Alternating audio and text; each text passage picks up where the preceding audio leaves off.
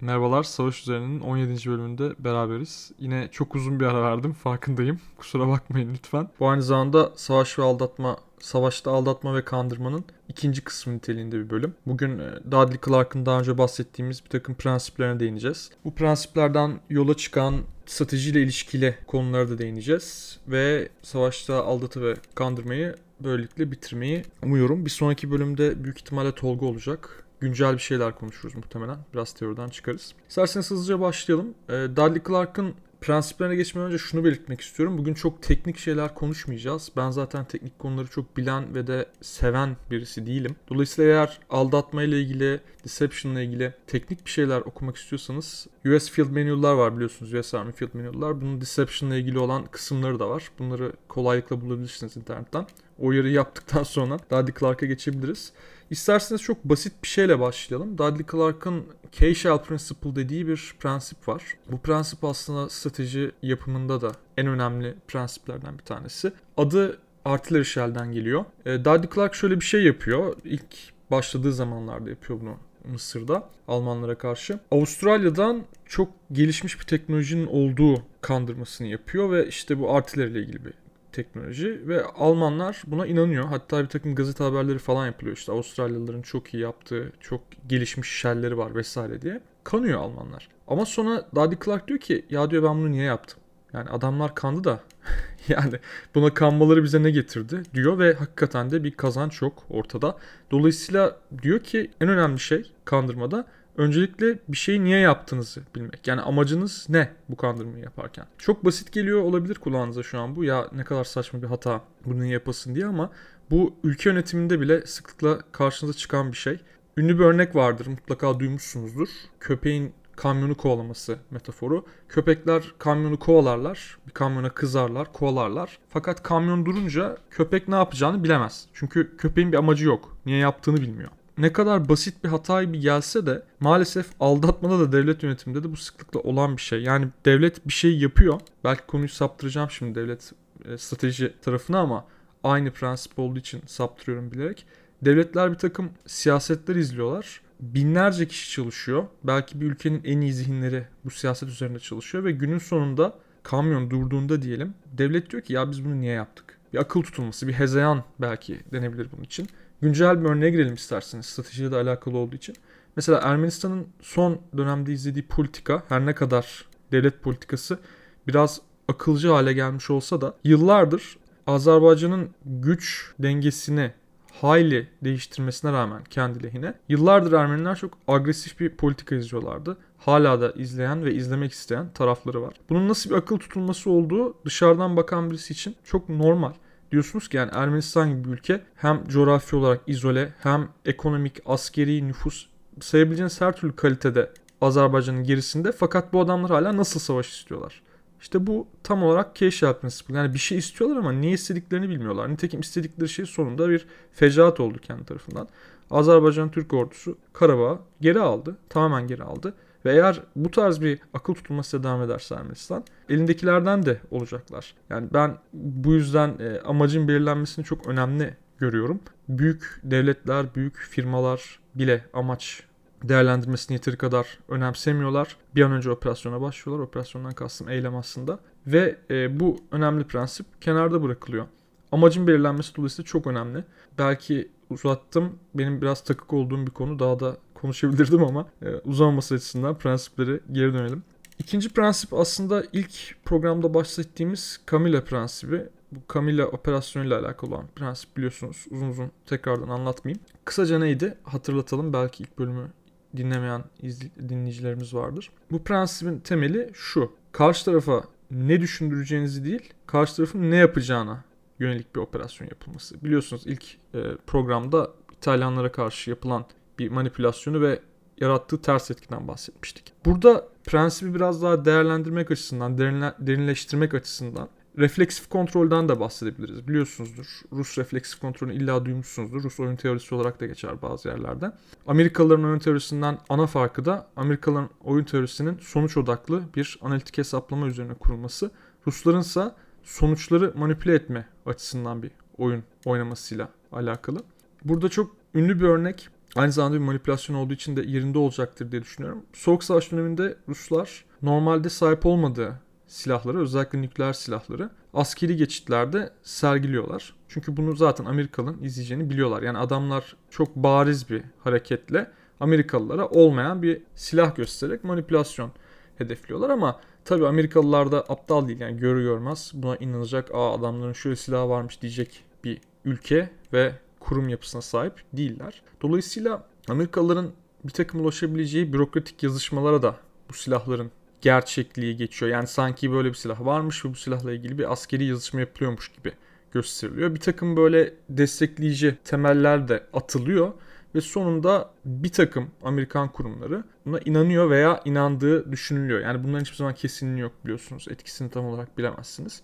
Ha ne oluyor? Bu çok büyük bir problem Amerika için değil ama çok basit yaptığınız bir oyunla, bir kandırmayla siz sallıyorum 15 saat, 20 saat bu işe gömüyorsanız Amerika bunu falsify edebilmek için çok daha fazla zaman harcıyor. Tabi bu zamanın harcanması, ne kadar zaman harcandığı falan bunlar hesap edilebilecek şeyler değil. O yüzden çok akademik bir örnek değil, tırnak içinde akademik bir örnek değil bu verdiğim örnek ama yine de refleks kontrol açısından güzel bir örnek. Karşı tarafın karar verme mekanizmasını tamamen felç ederek veya ters tarafa yönlendirerek kendinize avantaj sağlamak ki bu Camilla prensibiyle birebir alakalı. Çünkü Camilla da biliyorsunuz en başta söylediğim gibi karşı tarafın ne yapacağına odaklı bir prensipti. Refleks kontrolde bu prensiple o yüzden birebir oturuyor.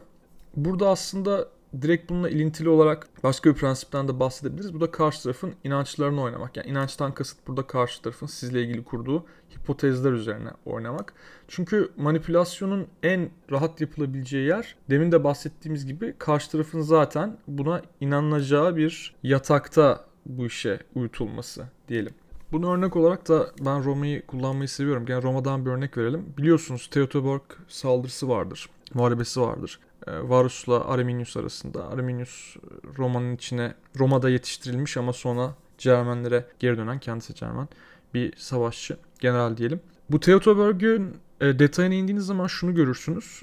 Arminius çok iyi tanıdığı için Romalıların ne yapacağını bildikleri için ve Varus'u iyi tanıdığı için şöyle bir muharebe düzeni sağlıyor. Bir manipülasyonla aslında Teutoburg'daki facia ortaya çıkıyor. Önce bir saldırı yapılıyor. Roma ordusu yürürken ki yürüdüğü zaman biliyorsunuz eski zamanda çok inceliyor hatlar. Bu ilk saldırı sonrasında çok büyük bir kayıp vermemesine rağmen Romalılar bunun daha büyük bir felakete yol açabileceğinin farkında oluyorlar. Varus akşam konseyini topladığı zaman konsey diyelim şöyle bir karar çıkıyor. En yakındaki şu an hatırlamadığım bir garrison vardı. Oraya gitme kararı alıyorlar ki bu Romalıların zaten alacağı bir karar. Fakat Arminius tabi bundan haberdar ve zaten manipülasyonu tamamen bunun üzerine kuruyor. İlk saldırı tamamen bir manipülasyon saldırısı ve Varus'un ertesi gün o gerisine çekileceğini bildiği için esas kuvvetlerini ikinci muharebedeki pusu için konuşlandırıyor. Ve nitekim Varus beklendiği gibi o gerisinin yolundayken Arminius çok büyük hazırlık ve plan içinde olduğu için pusuya düşürüyor Roma ordusunu ve felaket bir sonuç çıkıyor. 20 bine yakın kayıp vardı yanlış hatırlamıyorsam.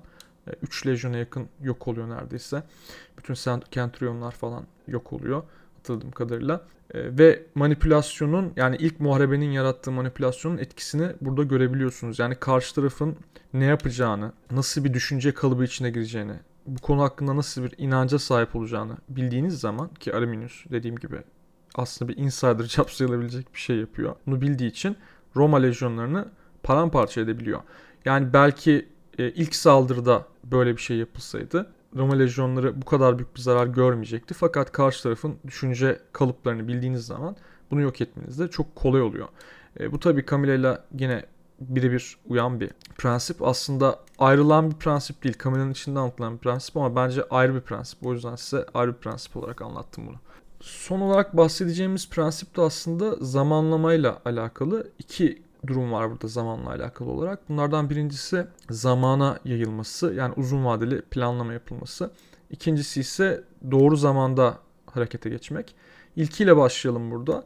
Dudley Clark'a göre ne kadar üst seviye bir kandırma yapıyorsanız o kadar da uzun zamana yayılması gerekiyor bunun. Bu ne demek? E, siz eğer stratejik seviyede bir kandırma yapmak istiyorsanız mesela bir operasyonun tarihini yanlış olarak karşı tarafı aksettirmek istiyorsanız bunu zamana yaymak durumundasınız. Çünkü burada 2-3 şey var. öncelikle bu kadar stratejik seviyedeki, yüksek seviyedeki diyelim veya da stratejik demeyelim ama yüksek seviyedeki bir planlamanın karşı tarafı yanıltabilmesi için sizin bunu pek çok kanaldan karşı tarafa sinyalliyor olmanız lazım. Yani verebiliyor olmanız lazım. Bu da zaman alacak bir şey. İkincisi bu kadar büyük bir operasyonun gene karşı taraf tarafından idrak edilmesi için de bir zaman geçmesi gerekiyor. Çünkü ne olursa olsun askerler de bürokratik bir yapıya sahip ve direkt tak diye karşı taraf bunu idrak edemiyor. Bu zamanlama ile ilgili örneği de 2. Dünya Savaşı'ndan verelim. Gene Dudley Clark'ın kendi yaptığı operasyonlardan bir tanesiyle alakalı olduğu için. Biliyorsunuz e, Battle sonra başarısız olduğu için Wavell görevden alınıyor ve yerine Okinlek geliyor. Ve Okinlek'in ilk yapacağı şey bir Crusader Offensive dediği bir e, ofansif var. E, bunun zamanlaması için Dudley Clark bunun için ikili bir kandırma yapmak istiyor. O da şöyle bir plan. Sanki operasyon Aralık'ta yapılacak ama işte biz sizi kandırıyoruz ve Kasım'da yapacağınızı, yapacağımızı düşünmenizi istiyoruz tarz bir operasyon. Biraz e, kelime olarak yanlış anlatmış olabilirim ama bahsettiğimiz tarih bu arada 1941. Neyse bu operasyona Dudley Clark başlıyor fakat sonra gitmesi gerekiyor Mısır'dan. Dolayısıyla onun altındaki bir officer devam ediyor operasyonu ama sonuç olarak şu oluyor zamanı yaydıkları için yani Temmuz'dan başladığı için ve farklı farklı kanalları bu uzun süre zarfında kullanabildikleri için bu operasyon başarılı oluyor. Ki bu operasyonda bir tane İtalyan Yahudisi vardı. Cheese diye bir double agent. Bu çok etkili oluyor. E, bu adama Almanlar gerçekten inanıyorlar. Double agent değil de tek agent, tek taraflı olduğuna. Fakat İtalyanlar inanmamasını ne kadar söylese de Almanlar buna inanıyorlar. Ve sonucunda Crusader operasyonu Kasım ayında, Kasım 18'de yapılıyor ve tamamen bir sürpriz efekti sağlıyor. Çünkü Almanlar operasyonun Aralık ayında olacağına o kadar ikna olmuşlar ki operasyon başladığından beri Rommel sahada bile değil. Yani böyle bir başarı söz konusu. Bu sürprizin yarattığı başarı da çok ciddi bir zafere yol açıyor zaten. E, ciddi bir kayıp veriyor Almanlar. Aynı zamanda mevzi de kaybediyorlar. Adam da kaybediyorlar.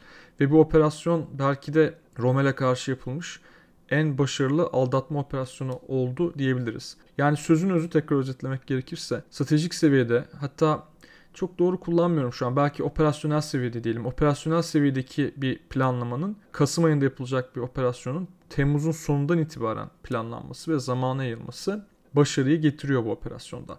Burada da ikinci kısmına değinelim zamanla ilgili olan şeyin. Bu ne zaman yani tam olarak ne zaman tetiğe basacağınız diyelim burada önemli. E, bunu Yunanlılar aslında kairos diye bir konsept var Yunanca'da. E, bugün aynı zamanda zaman anlamına falan da geliyor ama antik Yunan'da kullanımı stratejik olarak da bir şeyin ne zaman tam olarak tuşa basılması, tetiğin çekilmesi anlamına geliyor. Bu da kandırma operasyonlarının en önemli özelliklerinden bir tanesi. Çünkü deminki örneğe dönelim mesela. Siz Kasım'da yapacağınız ve Aralık'ta yapacağınızı gösterdiğiniz bir operasyon için Temmuz ayından itibaren çalışmaya başlıyorsunuz ve aylar geçiyor.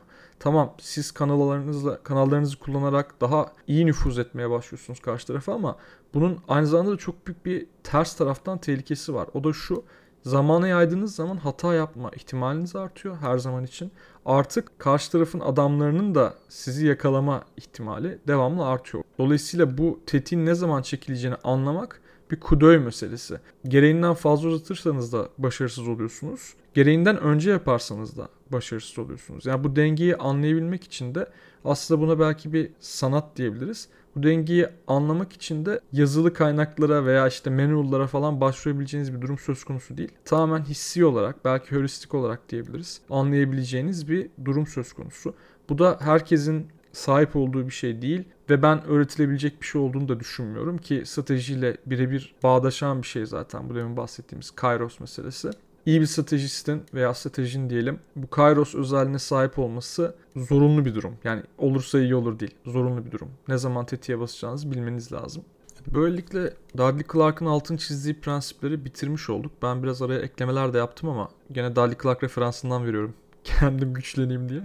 Şaka yapıyorum tabii ki. Ee, bazı şeyler ayırdım. Sadece öyle bir ekleme çıkarma yaptım diyelim. Değişiklik yaptım diyelim Dudley Clark'ın prensiplerine. Kapatmadan önce belki en son şunu konuşabiliriz. Kandırmanın yani deception kelimesi değil bu da ruse diye bir kelime var biliyorsunuz İngilizce'de. Türkçe'ye tam çevirisi yok yani var ama yok bence. O yüzden ruse olarak kullanmaya devam edeceğim burada. Bazı kişiler mesela e, La Ruse La Force diye bir kitap vardır. Benim de sık sık e, buradan alıntıladığım bir kitap. Burada mesela ruse'un aldatmanın aslında stratejinin temeli olduğu ve stratejinin bu anlama geldiği tartışması var. Bu çok uzun bir tartışma ama kapatmadan önce oraya biraz gelelim. Bu antik Yunan bahsinde de böyle oluyor. Mesela metis diye bir kavram var ki bu benim doktora tezimle alakalı direkt bir kavram ama bu metisin kullanımı yani fark yaratan, asimetri yaratan zeka diyelim kullanımının en çok ilişkilendirildiği şey doulos yani tuzak aynı zamanda kandırma demek. Yani stratejinin temelinin aslında tamamen kandırma olduğu iddiası var. Tabii bu kandırmadan kasıt sadece demin bahsettiğimiz gibi kandırma operasyonları vesaire değil. Aslında ilk bölümde bahsettiğimiz, ilk kısımda bahsettiğimiz bir muharebenin içindeki manevralarda, kandırmaya olacak manevralarda bunun içine dahil ediliyor. Ki bu ölçüde günümüz terminolojisinden belki asimetri yaratan her şey olarak bunu özetleyebiliriz. Tabi geçmişte böyle bir kavram kullanılmıyor asimetri kavramı. Ama bu tartışmada belki en alt çizilmesi gereken şey şu. Kandırmaya yönelik çalıştığınız zaman veya bir orduyu buna göre şekillendirdiğiniz zaman ki şekillendiremezsiniz aslında şu hataya düşülüyor. Sanki devamlı kandırma yapmanız gerekiyor. Devamlı karşı tarafı aldatmanız gerekiyor gibi bir durum ortaya çıkıyor ki bu külliyen yanlış. Savaş yaparken bunun çok yüksek bir oranı aslında her herkesin her tarafın yaptığı bir takım hazırlıklar, eğitim, ekipmanın sağlanması, teknoloji vesaire vesaire bunları tek tek saymayacağım. Yani aslında savaşın çok büyük bir oranı kandırmayla alakalı değil ve çok kandırmaya gittiğiniz zaman hiç kandıramamaya başlıyorsunuz. Böyle bir paradoks söz konusu. Çünkü karşı taraf artık sizin devamlı bunu yaptığınızı düşünüyor. Yani dolayısıyla demin bahsettiğimiz bu Kairos konseptinin, Kairos kavramının diyelim çok önemli olduğunun altını çizerek kapatmak istiyorum. Savaşta sadece en önemli anda karşı tarafı kandırmanız gerekiyor. Eğer devamlı bunu bir alışkanlık haline getirirseniz zaten yaratacağınız asimetri düşmeye başlıyor. Dolayısıyla devamlı kandıran, devamlı kandırma peşinde koşan bir şark kurnazlığı yerine sizin daha omurgalı diyelim tırnak içinde bir savaş yapma biçiminizin olması fakat tam en önemli noktada, en önemli zamanda sizin bir omurgasızlık yapmanız gerekiyor. Bunun altını çizerek kapatmak istiyorum ki bu aslında kişisel kandırmalarda bile geçerli. Oradan kişisel bir örnekle devam edelim isterseniz. Kişisel seviyede bir örnekle devam edelim isterseniz.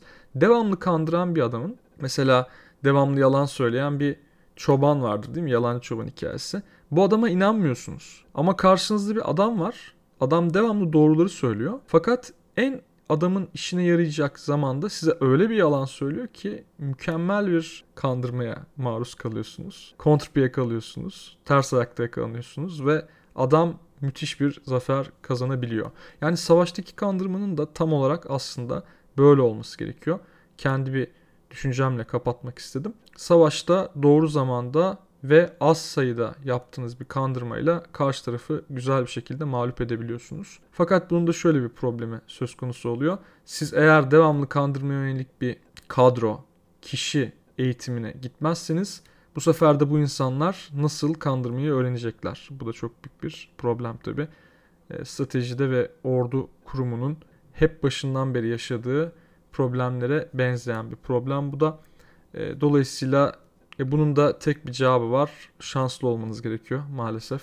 Çünkü sizin eğittiğiniz, öğrettiğiniz omurgalı generallerin içinde bir tanesinin kandırmaya yönelik meziyetinin olması gerekiyor ve bu da tamamen şans. Şanstan bahsetmek çok sevilmiyor. Özellikle savaş gibi mühim bir konuda ama e, bunu geçemiyoruz. İyi generaller aynı zamanda şanslı generallerdir. Napolyon gibi sahanın belki savaşın belki diyelim tanrısı sayılabilecek bir general bile hayli şanslıdır. Hatta bununla ilgili bir atasözü de var. Atasözü demeyelim ama bir söz de var İngilizce'de.